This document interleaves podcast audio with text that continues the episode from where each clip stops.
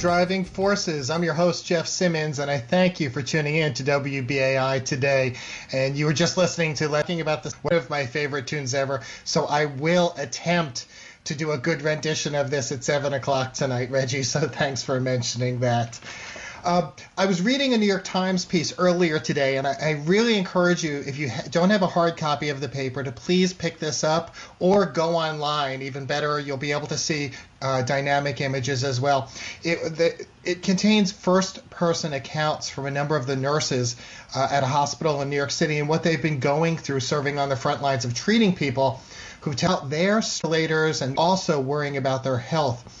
One of them had said, and this is the quote I can't just give up on being a nurse, and this is the time that they need us. And there are just amazing quotes, uh, great pictures. It is really worth reading this, and I'm going to talk about that later on during the show if someone in your family or you or your friends have required treatment, you're well aware of the commitment of these frontline workers. They're essential to our health and our well-being. And so on today's show, that's what I'm going to focus on on health. Just a few minutes. Gustavo Rivera. That's the issues that matter to him, how the pandemic is affecting his district. Also, why he voted against the New York State budget recently, in part because of what it will mean for healthcare. And then in the second half of the show, I'll be talking with the uh, relatively new head of the New York State Nurses Association. The association recently filed several lawsuits, including one against the State Department of Health. Pat Kane and I will discuss the work of nurses throughout the state, the conditions that they're working under, and what she believes still needs to ensure the medical profession. Before I get to the first guest, just a few news updates. Uh, about 160,000 people in New York City have tested positive for the coronavirus, and more than 41,000 have been hospitalized to date. Nearly 12,300 people have died of the virus in the five boroughs, and that's how many have been confirmed, by the way. But more than 5,000 other cases are considered probable deaths, and across New York State, about 300,000 people have tested positive and over 18. Sure with Mayor de Blasio, the governor announced today that the around the clock subway system is now going to shut down between 1 in the morning and 5 in the morning starting on May 6th, starting next week so that the trains can be cleaned and scrubbed with disinfectants. This is an unprecedented move to curb the spread of the coronavirus. If you've read the reports recently, there's been a lot of uh, uh, finger pointing between the state and the city about who is responsible uh, homeless subways recently. Partnering with the Centers for Disease Control and the U.S. Department of Health so that they can provide free antibody testing to first responders. That will start with the city's 11 public hospitals and testing will prioritize workers who are in these settings uh, with high risks of exposure, such as ERs and ICUs. And the mayor announced that the city will be partnering also with the U.S. Department of Defense and the city's public and private hospitals to offer mental health services to frontline medical workers who are now coping with stress. I mean, medical professionals who've taken their own lives in recent days amid the pandemic. This was the front page. I believe that was the New York Post or Daily News the last day or two about one of those. You also read the accounts of an EMT worker, relatively new on the job, who took his own life. So I'd like to now get to my first guest, New York State Senator Gustavo Rivera. For the last decade, he's represented the 33rd Senate district, and that includes a number of neighborhoods of the Bronx like Kingsbridge Heights, East Tremont, Crotona Park, Fordham, Van Nest, Claremont, Morris. He has focused equity both legislatively and on the ground. He launched a, an organization called, or an initiative called Bronx Can Changing Attitudes Now, a health initi- initiative that encourages Bronx residents to develop healthy behaviors and helps to shape policies that'll break down institutional barriers that would stand in the way of Bronxites having a healthier lifestyle. And since 2018, he has chaired the New York State Senate's Health Committee, which he had served on for the previous six years as a ranking committee member. Senator Rivera, welcome back to WBAI. It is a pleasure to be with you. And yes, it has been a decade which is when you say it like that. I feel like it was yesterday when I time really, yeah. and I'm not going to get into the fact that a, a another host of WBAI has told me you do very uh, incredible impressions. We'll do that another time. Yes, we will. okay. I want to start off uh, talking about the budget. Obviously, the legislature and the governor are going to have to make some tough decisions given the state of our economy. You voted against the budget, even though there were some areas that were contained in there that you agreed with. Can you? Absolutely. Well, first of all, anyone who, who is uh, not just be, you can you can put things in different places. The budget is divided into all these different parts, but in very important parts of it, I voted no. Uh, and the reason is very simple, uh, particularly as it relates to the choices that this governor has made. Uh, and these, I want to make sure that we underline that this, these are choices that have been made by our governor, because we in, in government we always make choices. So the governor has made the choice to, in this time, to tax millionaires and billionaires at a higher rate, and he made the choice as well to cut Medicaid. Now these are choices that he made, and this was, by, by the way, many of this was happening before the crisis. Uh, and in my role as the chair of the health committee, my job is to understand what the proposals are, then uh, break it down to my conference and make sure that we have a, an understanding of what was proposed. And I was opposed to it before the crisis, but then when the crisis hit, the fact that the governor doubled down and chose to again not in my constituent, and he chose to cut Medicaid, which is a system that is going to take care of those individuals who are poor and working class across our entire state. I could not, in good conscience, vote for that budget and so I voted against. To elaborate a little, you also in a tweet, for instance, mentioned that this is going to have a disproportionate impact on uh, on brown and poor New Yorkers. You know, we've talked about how the coronavirus also is disproportionately affecting uh, specific groups. Can you can you talk about how at this time this cut to Medicaid also just is compounded by what we're dealing with with the coronavirus? So for the last uh, 10 years, Woods Johnson Foundation does work around the country and it does county ratings of health. So it basically ranks every county in the entire state of New York as well as uh, other states. And in the state of New York, out of 62, the Bronx has been the last county, number 62 in that rating of 62 as far as health outcomes.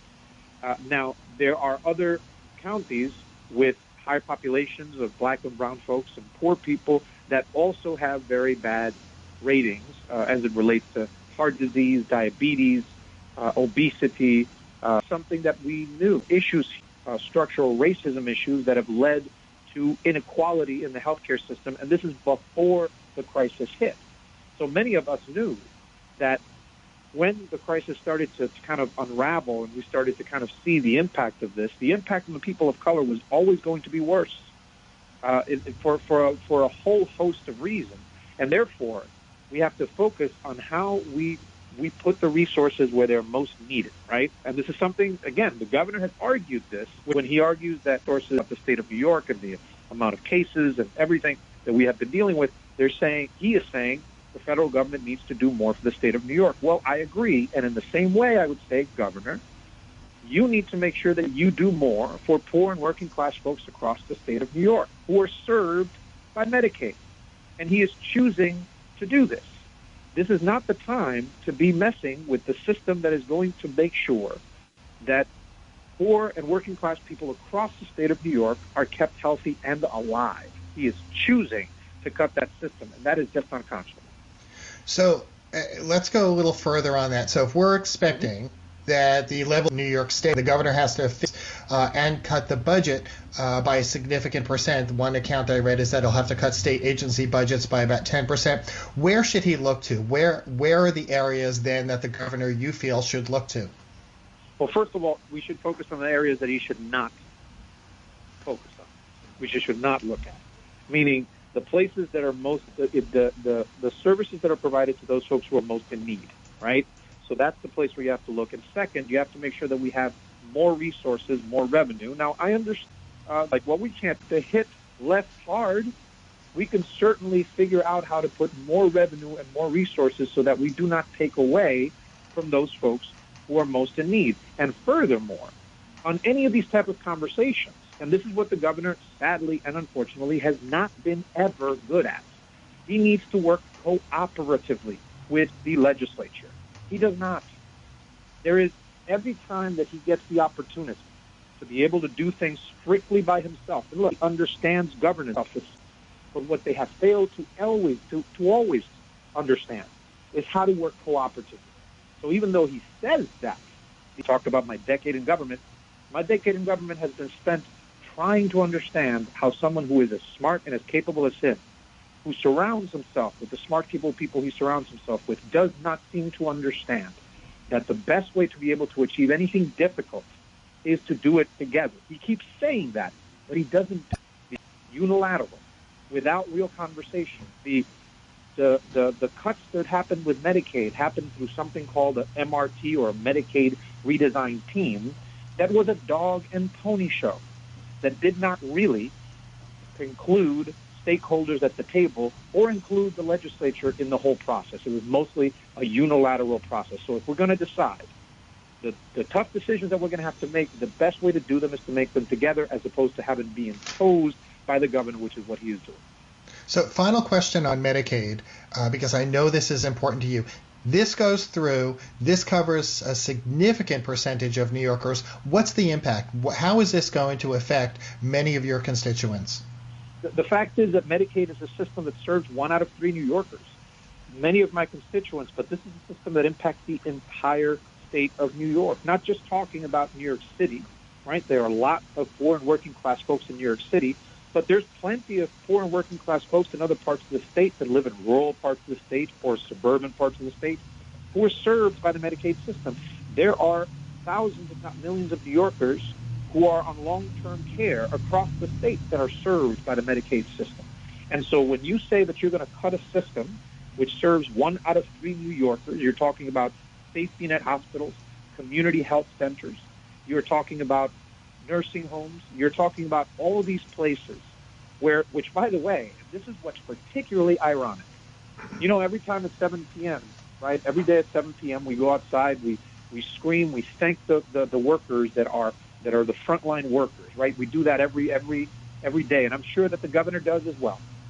And yet, he's, he's threatening right now to cut the system in which they are working the hardest because they have the fewest resources. If you go to any safety net hospital across the state or any emergency room in a place like like St. Barnabas Health System, a hospital in my district, or Elmhurst Hospital out in Queens, part of the public health system in the city of New York.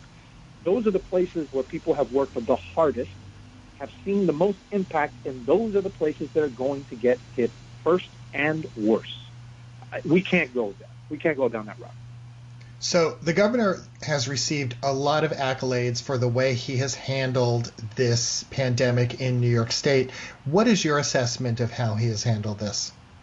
Well, first of all, in comparison to the, you know, petulant pile of feces in the White House, that orange madman there, uh, he, he obviously gets an A plus. There is no question, because again, Cuomo and the people he surrounds himself with, they are smart people. They understand governance. They are effective at doing the things that they want to do. So on that end, in comparison to the White House and every, you know, craziness that's coming from there, he is doing a magnificent job. However, once you start to take into account that we did not act as quickly as we needed to, we see, for example, California, which is a state that is bigger than New York and has places of, con- of concentration of, of urban concentration that are comparable to New York in certain places, they have not had anywhere near the amount of deaths that New York has had.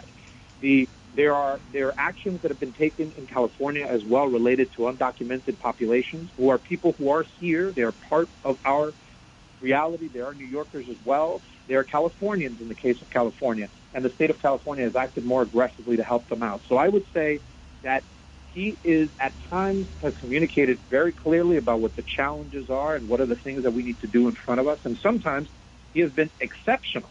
I repeat, exceptional at explaining the realities of how we have to transition here from the pause that we have into uh, the the new normal because it cannot be the same normal, cannot possibly be.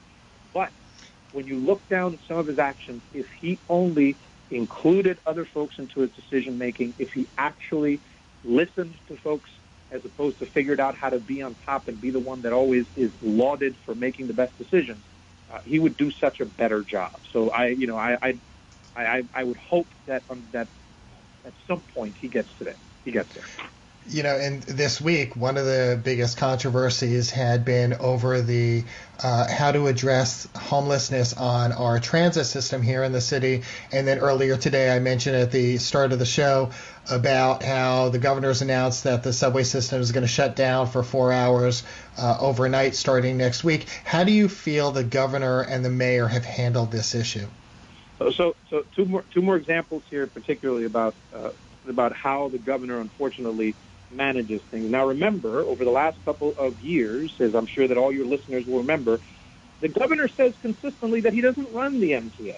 That's not his responsibility. He can't be the one that, and all of a sudden, without telling members of the board, the board, the Metropolitan Transit Authority, has a board that is appointed by the governor and by legislative leaders and by other folks around the states.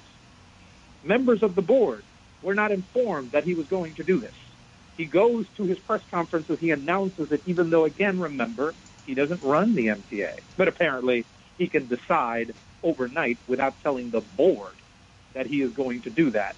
Uh, and then you also have to consider what, what he did yesterday and this moment right now when we're to deal with this issue. And you consistently say we have to do it together, and I agree.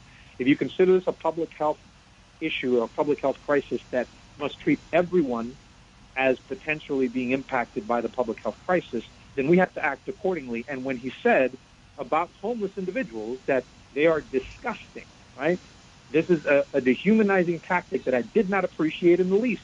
You cannot social distance in your home if you don't have a home. So now you're saying that as opposed to, and, and I'm not saying that I want to be dismissive of notions of people getting into their cars and and, and having to, to, to smell folks that have that, that have might have defecated in the car, etc. But we have to be more human about this. We have to think about the individuals who don't have the ability to go to a home. We have to think about how we house them, how we treat them in this situation, and not just throw police at it, right? Uh, to, who, and I'm sure that police officers also do not appreciate the fact that they are seen as a way to resolve most social ills when that is not what their job is. Their job is not to find people homes. Their job is not to be social workers. And yet, on a situation like this, that's what we're. I would say, had he, the relationship between the governor and the mayor sometimes is just, it is funny in the best of circumstances, but in these types of, of, of circumstances like we have right now, cooperation, which I repeat, is something the governor does not know how to do. That would be the best way to do it. And in talking about issues of homelessness, I think of how in the coming months and years, as a result of this pandemic, it seems reasonable to expect that the number of people confronting homelessness is at the unemployment numbers, for instance, legislature should consider, uh, and the governor, as far as measures to protect tenants moving ahead. Well, this is this is another example. See, every time you and this is true of the governor in so many instances, he looks so good at first, and then you start scratching under the surface and you start asking yourself all sorts of questions. He has said uh, more than you know three weeks ago or four weeks ago, probably about a month ago. He said, "I dealt with the rent issue." Sir, no, you did not. Right now, there is a 90-day moratorium. We're in we're in day probably 45 or something. I don't know the exact date, but there was a 90-day moratorium declared by executive order on eviction. This does not mean that the tenants who cannot pay their rent because oh the didn't pay a month and a half ago. How are they going to pay three months if they couldn't pay the month as it went by? So we have to cancel rents. There are different there are different legislative issues, uh, legislative ways to resolve this.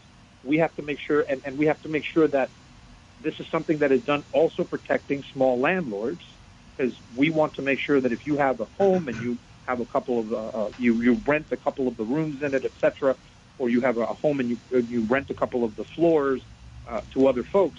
We don't have to do. We have millions of people across the state and our nation who are unemployed through no fault of their own from one day to the next. So we're asking them to just hold on for a second, and then with an unemployment system that was not ready for the for the influx of individuals that came in, uh, and then we're asking them to just just don't worry about it. You won't be evicted for three months, but in three months you'll just have to come up with those three months of rent. If not, you know, then it's you know it's all on you. We have to act more aggressively. And, and one point that I'll make quickly about the legislature, we are still in session, and we will return. We have we're we're figuring out the exact timing of it, but I would ask uh, that that everyone uh, just tomorrow, and we need to make sure the technology to be able to meet, to be able to hold hearings, to be able to hold um, committee meetings, and we can do all of these things, and we should legislate because we cannot allow the governor to just do whatever he wants as if though this was a kingdom. It is not. It is a democracy. We are three branches of government, and I know that I am looking forward to getting back and legislating as soon as humanly possible. And Senator, we're almost out of time, and I had so much more to ask you, and I'd love to have you back on the show. But I do ask every one of my guests this, and I'm curious, on a very personal level, how have yep. you been affected by coronavirus? How have you been impacted by this? Well, I have to, you know, the, the first thing I'll tell you is that I'm I'm always reminded that when I tell when I talk about my story, mine is not one of struggle, but one of privilege. I still get a check every two weeks. I still have a place to be in. I still have food on my in, in my refrigerator. So I always remember that. Uh, the small challenge that I'm dealing with, which is tiny compared to so many people who are dealing with real challenges. I'm an introvert, believe it or not, so staying inside is not the problem. Being effective and working while here is the problem because my TV is right there. My fridge is right over there. My bed is the challenge. I just kind of have to, you know, take in contact with my staff constantly because we still have constituents that we're dealing with. Uh, in contact with my colleagues and folks who provide care around my my my community and my and, and, and my district. Um, so I'm, I'm managing, I'm dealing, and I'm, I'm, mostly I'm thinking about the folks who are in worse off situations, uh, and there's many of them, whether it's frontline workers, whether it's folks who are homeless or folks who could be homeless, folks who are unemployed, looking for that unemployment check, all those folks. So I get through the day by figuring out what are the things that I can do today to make sure that I can provide a little bit to make their lives a little easier. Senator Gustavo Rivera, how can people learn more about you and your work? Uh, well, first, I thank you for the invitation. Certainly, you can look for me on Facebook under Honorable Gustavo Rivera on Instagram and Twitter. I am at at ny Senator Rivera, uh, or you can just Google me. And uh, if you go like to the third or fourth page, then you'll find a Gustavo Rivera who's a ranchero singer from Texas. But you don't go to the third or fourth page, although he looks like my cousin, weirdly enough. Uh, but just if you look for Gustavo Rivera, you'll find me. Uh, and and if you are a constituent, be in touch. Our offices are still open, and we are and we're ready to be able to to assist you in anything that we can. And stay safe out there. Senator Rivera, thanks so much for joining me here on WBAI. Absolutely. WBAI99.5.org. I'm your host, Jeff Simmons. I was just talking with New York State Senator Gustavo Rivera about his work in the state Senate and healthcare issues. So I mentioned at the outset of the show the New York Times story that I just found so moving as a number of nurses recounted what their lives have been like in recent weeks. And one had said, and this really resonated with me, and I'm sure you're all feeling this, it feels like a year already, like one long day that's never ending. And it does feel that way as many of us are isolating ourselves. But for those still working in our hospitals, the stories they're telling are filled with anguish and with sadness and with pain. They're dealing with the constancy of death. Even as the numbers of people testing positive are dropping, as that curve seems to be flattening, there are still quite a number of people who are hospitalized and require treatment. And so, just about a week or so ago, a union representing New York nurses filed several lawsuits accusing the state and two hospitals of allegedly, quote, compromising the health and safety of members who are fighting the coronavirus pandemic. And the suit had indicated that the state's hospitals are turning into a petri dish as sick coronavirus pandemic. The New York State Nurses Association launched the civil complaints against the State Department of Health and Westchester Medical Center and a federal lawsuit against Montefiore Medical Center. Nurse Pat Kane, who's been the union's executive director only for a few months since last December, had said that 70% of her members are exposed to coronavirus and most are still untested, and that we can't allow these dangerous practices to continue. So I invited her on today's show to talk about what the conditions are like out there and what she wants to see to protect her nurses across the state. Pat Kane, welcome to WBAI. Hi, Jeff. Thanks for having me on. So, first, can you tell our listeners about your how many members you represent, the types of work they do, and where they're based more broadly. Sure. So, New York State Nurses is seven.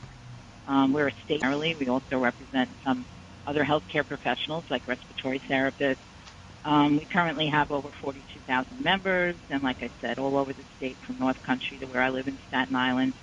Um, and uh, primarily, we are a union for registered nurses and also a professional association. You know, and I, I had mentioned that you had stepped into this role as of last December. Uh, before I get to more specific questions about what uh, the situation is at a number of our medical institutions, you just talk a little I couldn't hear the question, Jeff. I'm sorry. About your career. Geez, I became a registered nurse in um, 1983, so I've been at it for for a little while. Um, I've been a NYSNA member since 1986. I became um, active union member. Um, did just about everything um, in the union that there was to do. Was president of my local bargaining unit. Um, in 2010, myself and some colleagues ran for the board of directors of the union. Up until that time, the union was really more of a professional association than a union, and um, we ran a slate of candidates to kind of change the direction the union was going in with the support of rank and file staff nurses, and we won that election. I was treasurer for about nine years, and then, um, yeah, last year in June, the board offered me this position, and I started on December 20th. So uh, most of my nursing career um, throughout all that time was spent at Staten Island Hospital, um, primarily in the open heart operating room for about the last 20 years. So I mentioned the suits, and I don't want to really spend much time on this. People can go online and read about the suits that had been filed. Uh, I would like to get to the conditions, but generally, what led you to take these actions? Well, we really felt that um, you know, we have been out there, Jeff, and I'm sure your listeners um, have seen us uh, out in the newspapers and um, in general, some of our nurses having actions in front of their hospitals. And we had just about tried every means we possibly could to correct what we saw as serious problems and failures to protect the health and safety both of our nurses who are out there risking their lives every day to, to provide care for our patients, um, but also conditions that we felt jeopardized our fight against this virus and, um, you know, jeopardized our family's health and the health of our community. So, um, you know, filing the suit was really um, to seek an injunction to stop some of the practices that are going on while we try to, um, you know, come to some agreements on uh, how we can make conditions better and what kind of regulations we need. And what are from your members? What are you hearing from them on the front lines? What are some of the situations they're in that have you concerned? Well, um, from the start, it was a lot about the personal uh, protective equipment, what we call PPE, and that continues to be a problem. Um, I think most people have heard about shortages of equipment. A lot of emphasis was really put on ventilators from the start. Um, but really, it's all kinds of equipment that we need to take care of these patients. And as far as battling the virus goes, to contain an infection, you need the proper personal protective equipment so that you yourself aren't spreading the disease and um, to protect the rest of the people that you work with as you take care of these patients. Um, so early on, uh, the shortages in PPE uh, became a challenge. We never used this kind of equipment in the way that we're being told to use it now. This is disposable equipment meant for one patient encounter that we are being asked to um, initially in some cases as long as a week um, and try to just kind of wipe it down and clean it. And, um, you know, as you can imagine, that's certainly um, not a situation that is conducive to taking proper care of patients or, or yourself for that matter. But um, the PPE and the staffing um, continues to be a problem. Uh, you know, you heard the governor uh, pass an executive order that hospitals had to increase their capacity by 50%, but that means more than beds, right? You need the staff to take care of those patients. These patients clinically um, sometimes become very ill. They end up in intensive care, very often on ventilators, and the normal assignment for that kind of patient, what it takes to take care of that kind of patient, one nurse can usually handle two patients like that. Um, now they're being asked to take care of four or five in many places at the same time. So just the level, and as you said at the top of the segment, um, you know, the sad truth that we're losing many patients, um, and dealing with that on top of the not having the proper equipment, not having enough staff, and then losing a lot of these battles and seeing people change clinically um, from being relatively stable um, to really not being able to breathe on their own very quickly. Um, you know, as you can imagine, is, is very stressful and creates an unmanageable situation for our nurses who, you know, are really just trying to get everyone through this. And as of now, how many how many of your members or how many nurses have tested positive or, or, passed away? Because I had I had heard a number, but I might not be up to date on that. Well, the sad thing about the testing is, Jeff, that most of our members have not been tested. Um, so the best we can do is estimate. We do weekly surveys. We, when this started, we started sending out like a text survey to our members um, to try to get a handle on what's going on. I mean, we know of maybe a thousand nurses that have tested positive that are our members. But when we send out that text, we also ask them, are you having symptoms and have you been tested? And you know, every week we get 40 or 50 responses from nurses saying I'm symptomatic and I'm not being tested. So um, now, I think four days ago, the governor had announced they were doing testing in four hospitals in the New York City area. We haven't seen any report. That was antibody testing, though, by the way. It wasn't diagnostic testing. Um, we haven't seen those results reported out. We're we're waiting to see that, but um, you know, unfortunately, the sad truth was many of our members who were sick and were exposed were not able to be tested. Um, and we have lost members. We've lost um, over 20 members now. I think about 24 members, um, you know, have fallen in this fight, which is um, very sad. And you know, yet uh, Tuesday uh, was Workers' Memorial Day. We had a memorial for our brothers and sisters that have fallen. And I talked with Senator Gustavo Rivera at the beginning of the show, and he was providing his candid assessment of how he feels the governor has handled this in comparison with our president, but also the way the governor, uh, uh, you know, exclusively has handled this. If you could send a message to the governor right now, if there was a message you wanted to resonate with him about your membership and your members and what they need, what would that message be? Well, as we're talking about reopening, um, I think this has been my message consistently. Frontline workers need to be at the table where decisions are being made. Um, you know, our members are the experts. They are experts in infection control. They have dealt with um, many different diseases in the course of their career. They're around a while, and um, this is what they're trained to do. And you know, the most important thing is telling it to them straight. Um, I think throughout this, what's really important to us is just the right to know, right, Jeff? Like, if we are going to go, we know there's a risk with our profession. Um, when we go into nursing, we know we have an idea of what's involved. We have an idea of the risks that are involved. We also have an expectation that certain measures are going to be taken so that we can practice safely. And we need it. We have a right, a fundamental right to know what we're up against. So if we don't have enough equipment, you know, saying things like supplies are adequate, there's enough, when we are using equipment in a way that was never intended to be used is, is, is the wrong way to go about it. If you tell nurses what the risks are and what they're going to be up against, many of them are still going to show up because that's who they are. But tell us what the risks are going to be. Tell us that we're going to be taken care of. Um, you know, many of our members that have that live with um, their parents or they're they're taking care of their parents or they have children at home that have asthma and other conditions were put in a situation where they felt like they were putting their families at risk every day that they came home to them and many of them chose to stay in hotels or or other places and have really isolated themselves from their families. Um, but they need to know that someone has their back, right? That if they get sick, they're going to be taken care of, um, that their family's going to be taken care of, that their livelihood is going to be taken care of, and just that they can be tested.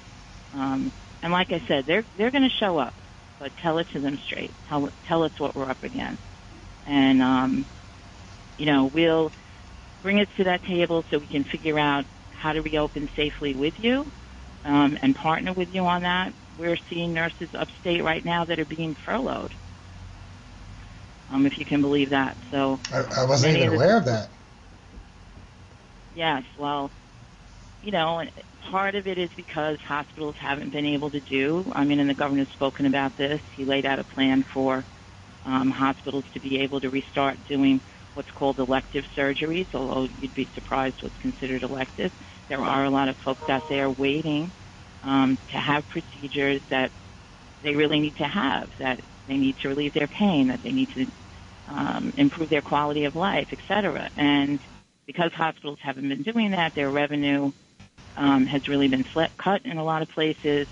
So we're seeing in upstate um, a lot of facilities talking about furloughing nurses, laying off nurses, while downstate we still have, I think the Times reported about 4,000 agency nurses still in Midtown Manhattan that are from out of state that were brought in to deal with the surge. We started a program, a COVID Nurse Corps, to try to bring upstate nurses downstate. Hopefully, we'll be sending out the first um, dispatchment of that next week. But, you know, when you think about we're hearing in the fall, you know, and I think we all agree that we're going to be up against, um, you know, another situation in the fall and you have these nurses who are being furloughed or laid off, um, you know, we have to figure we have to figure out a better solution um, to how to deal with that. Uh, perhaps it's putting them on the tracing army that we need. That'd probably be a good fit um, for that kind of work. But we, um, you know, we really have to figure this out a little bit better. When we, especially when we still have nurses downstate that have these unman- still have unmanageable patient loads and and also really need a break. Um, you know, they really do need a break and some relief. And, I've got just about a minute or so left. And as I, I mentioned to Senator Rivera, I ask all my guests this, uh, and particularly with you, I would think that this would resonate a lot because a lot of your friends and, and associates you've known for years because you've been in this sector. How have you personally been affected by the pandemic? Well, on the one hand, um, I've been very fortunate um, in terms of my own personal situation and my family, and um, you know, my husband really supporting me in this work. Um, you know, when people say uh, talk about working from home, I mean, I'm I'm working many many hours a day, um, but the work is different, right? I I wish I could be out there um, more, um, you know, with the members and beside them. I feel really honored um, to be in this position. I've always, I mean, I'm a nurse myself. I've always, um, you know, felt very strongly about the profession and about the importance of this organization, of this union. Um, but now I feel uh, honored and inspired by the work these men and women are doing. And I think it's important, you know, we, we always hear the about the deaths, but I think it's also important to think about the tens of thousands of people that these frontline workers have saved. Um, and I don't think we do that enough because we're always thinking about death, and that weighs heavy on our members as well. But it's really important to emphasize we've had an awful lot of wins, and we've saved an awful lot of people throughout all this, and very often with without the proper equipment and without the staffing and in suboptimal conditions. But they've managed to do that. Um, that is what they do. They stand ready to continue this fight. Just give them the armor, give them the tools, and they'll continue to save thousands of people throughout this. And uh, what goes through your mind? I just have one more question now. What goes through your mind every night at seven o'clock when you, you know, hear the applause, uh, you know, for our frontline and essential workers? Um, I think it's it's very moving. It's very touching. Um, uh, you know, I, to feel that love is, is very important for for for the nurses and the and the healthcare workers on the front line. Um, I hope that that translates into action. I hope that it translates into after this, and even as we go through this, a, a, a just and more equitable healthcare system where we don't see the haves and the have-nots, where we don't see one community disproportionately affected by this disease. Um, you know, where all my members can be protected at the same level and have the same resources to care for their patients on a daily basis, whether we're in a pandemic or we're just, um, you know, at some point back to normal. So that clapping to me means, you know, hope for the future, um, hope for some real change, and to look back on this um, healthcare system that we kind of knew was struggling going in, and and you know really have a more just and equitable healthcare system that's truly able to take care of everyone. And where can people go to learn more about the New York State Nurses Association? Sure, it's nysna.org. And we're on Facebook and Twitter as well. Pat Kane, Executive Director of the New York State Nurses Association. Thank you so much for joining me here on WBAI today. Thanks, Jeff. So you've been listening to WBAI 99.5 FM here in New York and streaming live at WBAI.org. I'm your host, Jeff Simmons, and today I've been focusing on healthcare issues amid the coronavirus pandemic. So, as the state, by the way, something that Pat Kane had mentioned, if you weren't familiar with it, uh, the announcement happened earlier that New York uh, t- today that New York is going to hire up to 17,000 contact tracers as part of a statewide effort to combat the pandemic by tracking down people who've gone near those infected by COVID 19. Uh, the Wall Street Journal is noting that the governor today had said that the state needs at least 30 tracers for every for every 100,000 people to follow the path of those infected and determine whether their contacts should be isolated. Also, uh, as the state is dealing with this unprecedented crisis, there's been significant need for more support on the front lines of healthcare provision. So, uh, recently, the governor had issued an executive order that allows medical students who were uh, getting ready to graduate in the spring to begin practicing earlier.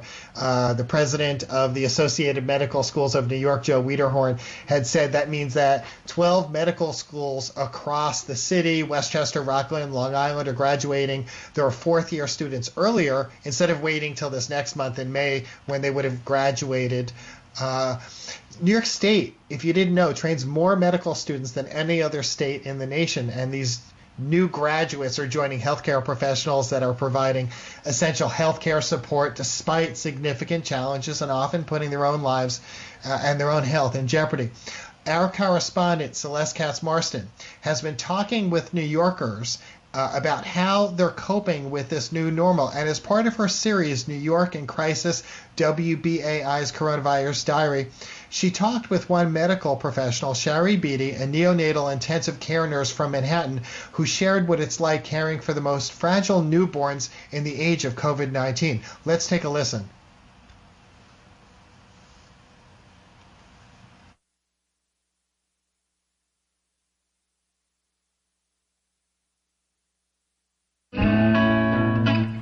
Listening to WBAI New York. I'm Celeste Katz Marston. This is New York in Crisis, WBAI's Coronavirus Diary. I'm Shari Beatty. Um, I live in Manhattan, New York, and I'm a registered nurse at New York Presbyterian, the Cornell campus on 68th and York Avenue. I work in the neonatal intensive care unit, which is with um, newborn babies that are either born too early or that have problems the change has been that all the moms get tested and all the moms that are positive those babies are in a separate isolation room and we test the, those babies and uh, they stay in isolation until the test comes back positive or negative for them. And the good news is no babies have been positive at this time. The moms that are positive, the parents are not allowed to visit. They're not allowed in the unit whatsoever and the parents that are there that are well or without symptoms, only one parent is allowed to visit at a time. It's very hard and it's it's sad. And initially they they had told the that the mothers couldn't have their support people at the birth. Um, and I think Governor Cuomo um, stopped that. So that was um, for about five or six days. But we all felt terrible. I mean, that's I can't even imagine having to give birth and not have anyone there with you it's hard because things change every day. Like at first, they weren't allowed to hold the babies. we wanted to keep them, the babies safe, so we kept them inside the incubators that they're in.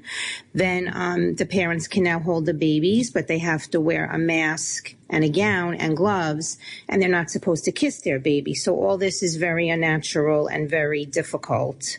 Some parents are definitely resistant about complying, and in that case, they were told if they can't comply that they'll have to be asked to leave. Um, it's just, it's, you know, we have a lot of emotional support people in place to help them deal with it, including the nurses.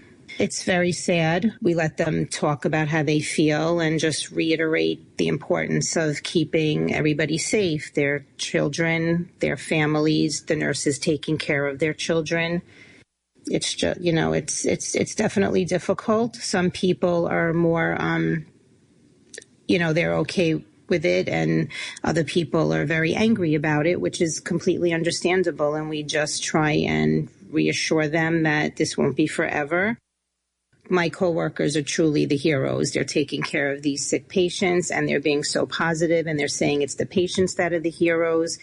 I'm basically a positive person, but I'm very grateful to um, be able to be home with my family, with my husband and my two kids, and that we're healthy and we're getting through this one day at a time and trying to keep things as normal as we can during this time.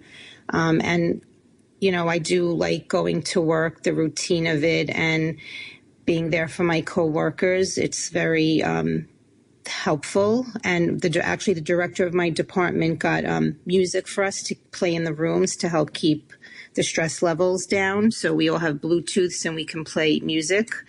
Um, and that definitely helps. And the generosity and support of my coworkers, their families, the the other people at the hospital, they're all sending food and makeup and all positive sayings that definitely help keep us uplifted. Shari Beatty is a nurse in Manhattan. Stay tuned for more installments of New York in Crisis, WBAI's Coronavirus Diary, and for the latest news and updates on COVID 19.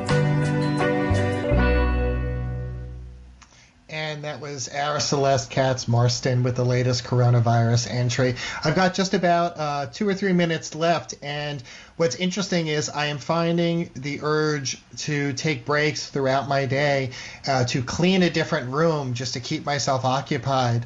And I was cleaning out my closet, and one thing that's just hanging there that I will not get rid of or put in storage is my WBAI tote bag. Reggie, I hope you realize I like to use my tote bag. And why do we have these tote bags, or why do we? How do we get them? I got this because well I know I volunteer at WBAI. I could have asked for one, but I did it the right way. I became a BAI buddy. And even in this pandemic, as we're realizing it's difficult for many people to make ends meet, I'm still contributing to BAI every month. I want to keep us on the air. I want to sustain our programming.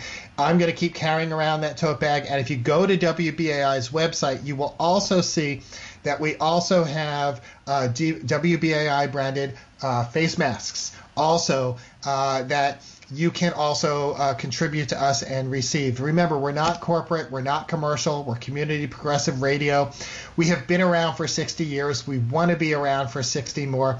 And if you become a BAI buddy, it is as simple as just making a monthly contribution of $10 a month. People usually do about 15. You could do $20 think of you know if you're at home right now and you're listening just go online and you could easily become a bai buddy. You can get that tote bag.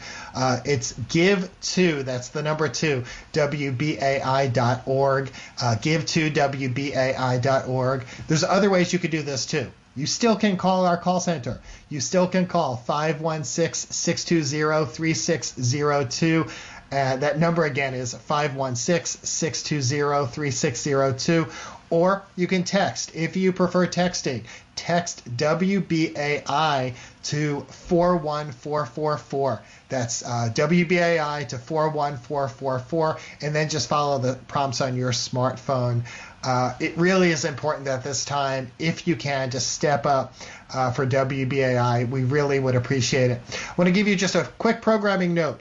Stay with WBAI tomorrow, May 1st. It's International Workers' Day, which celebrates laborers across the world. So from 9 in the morning through 7 at night, WBAI in New York and WPFW in Washington will air special programming as workers and union organizers around the globe offer analyses on workers' rights and well being and how people can create a worker centered world. I want to thank my guests today New York State Senator Gustavo Rivera and New York State Nurses Association Executive Director Pat Kane. Also want to thank Celeste Katz for her Marston for her latest contribution, and of course Reggie Johnson who is keeping us on the air and sounding as good as possible. Thank you again. Please stay with WBAI and have a wonderful day.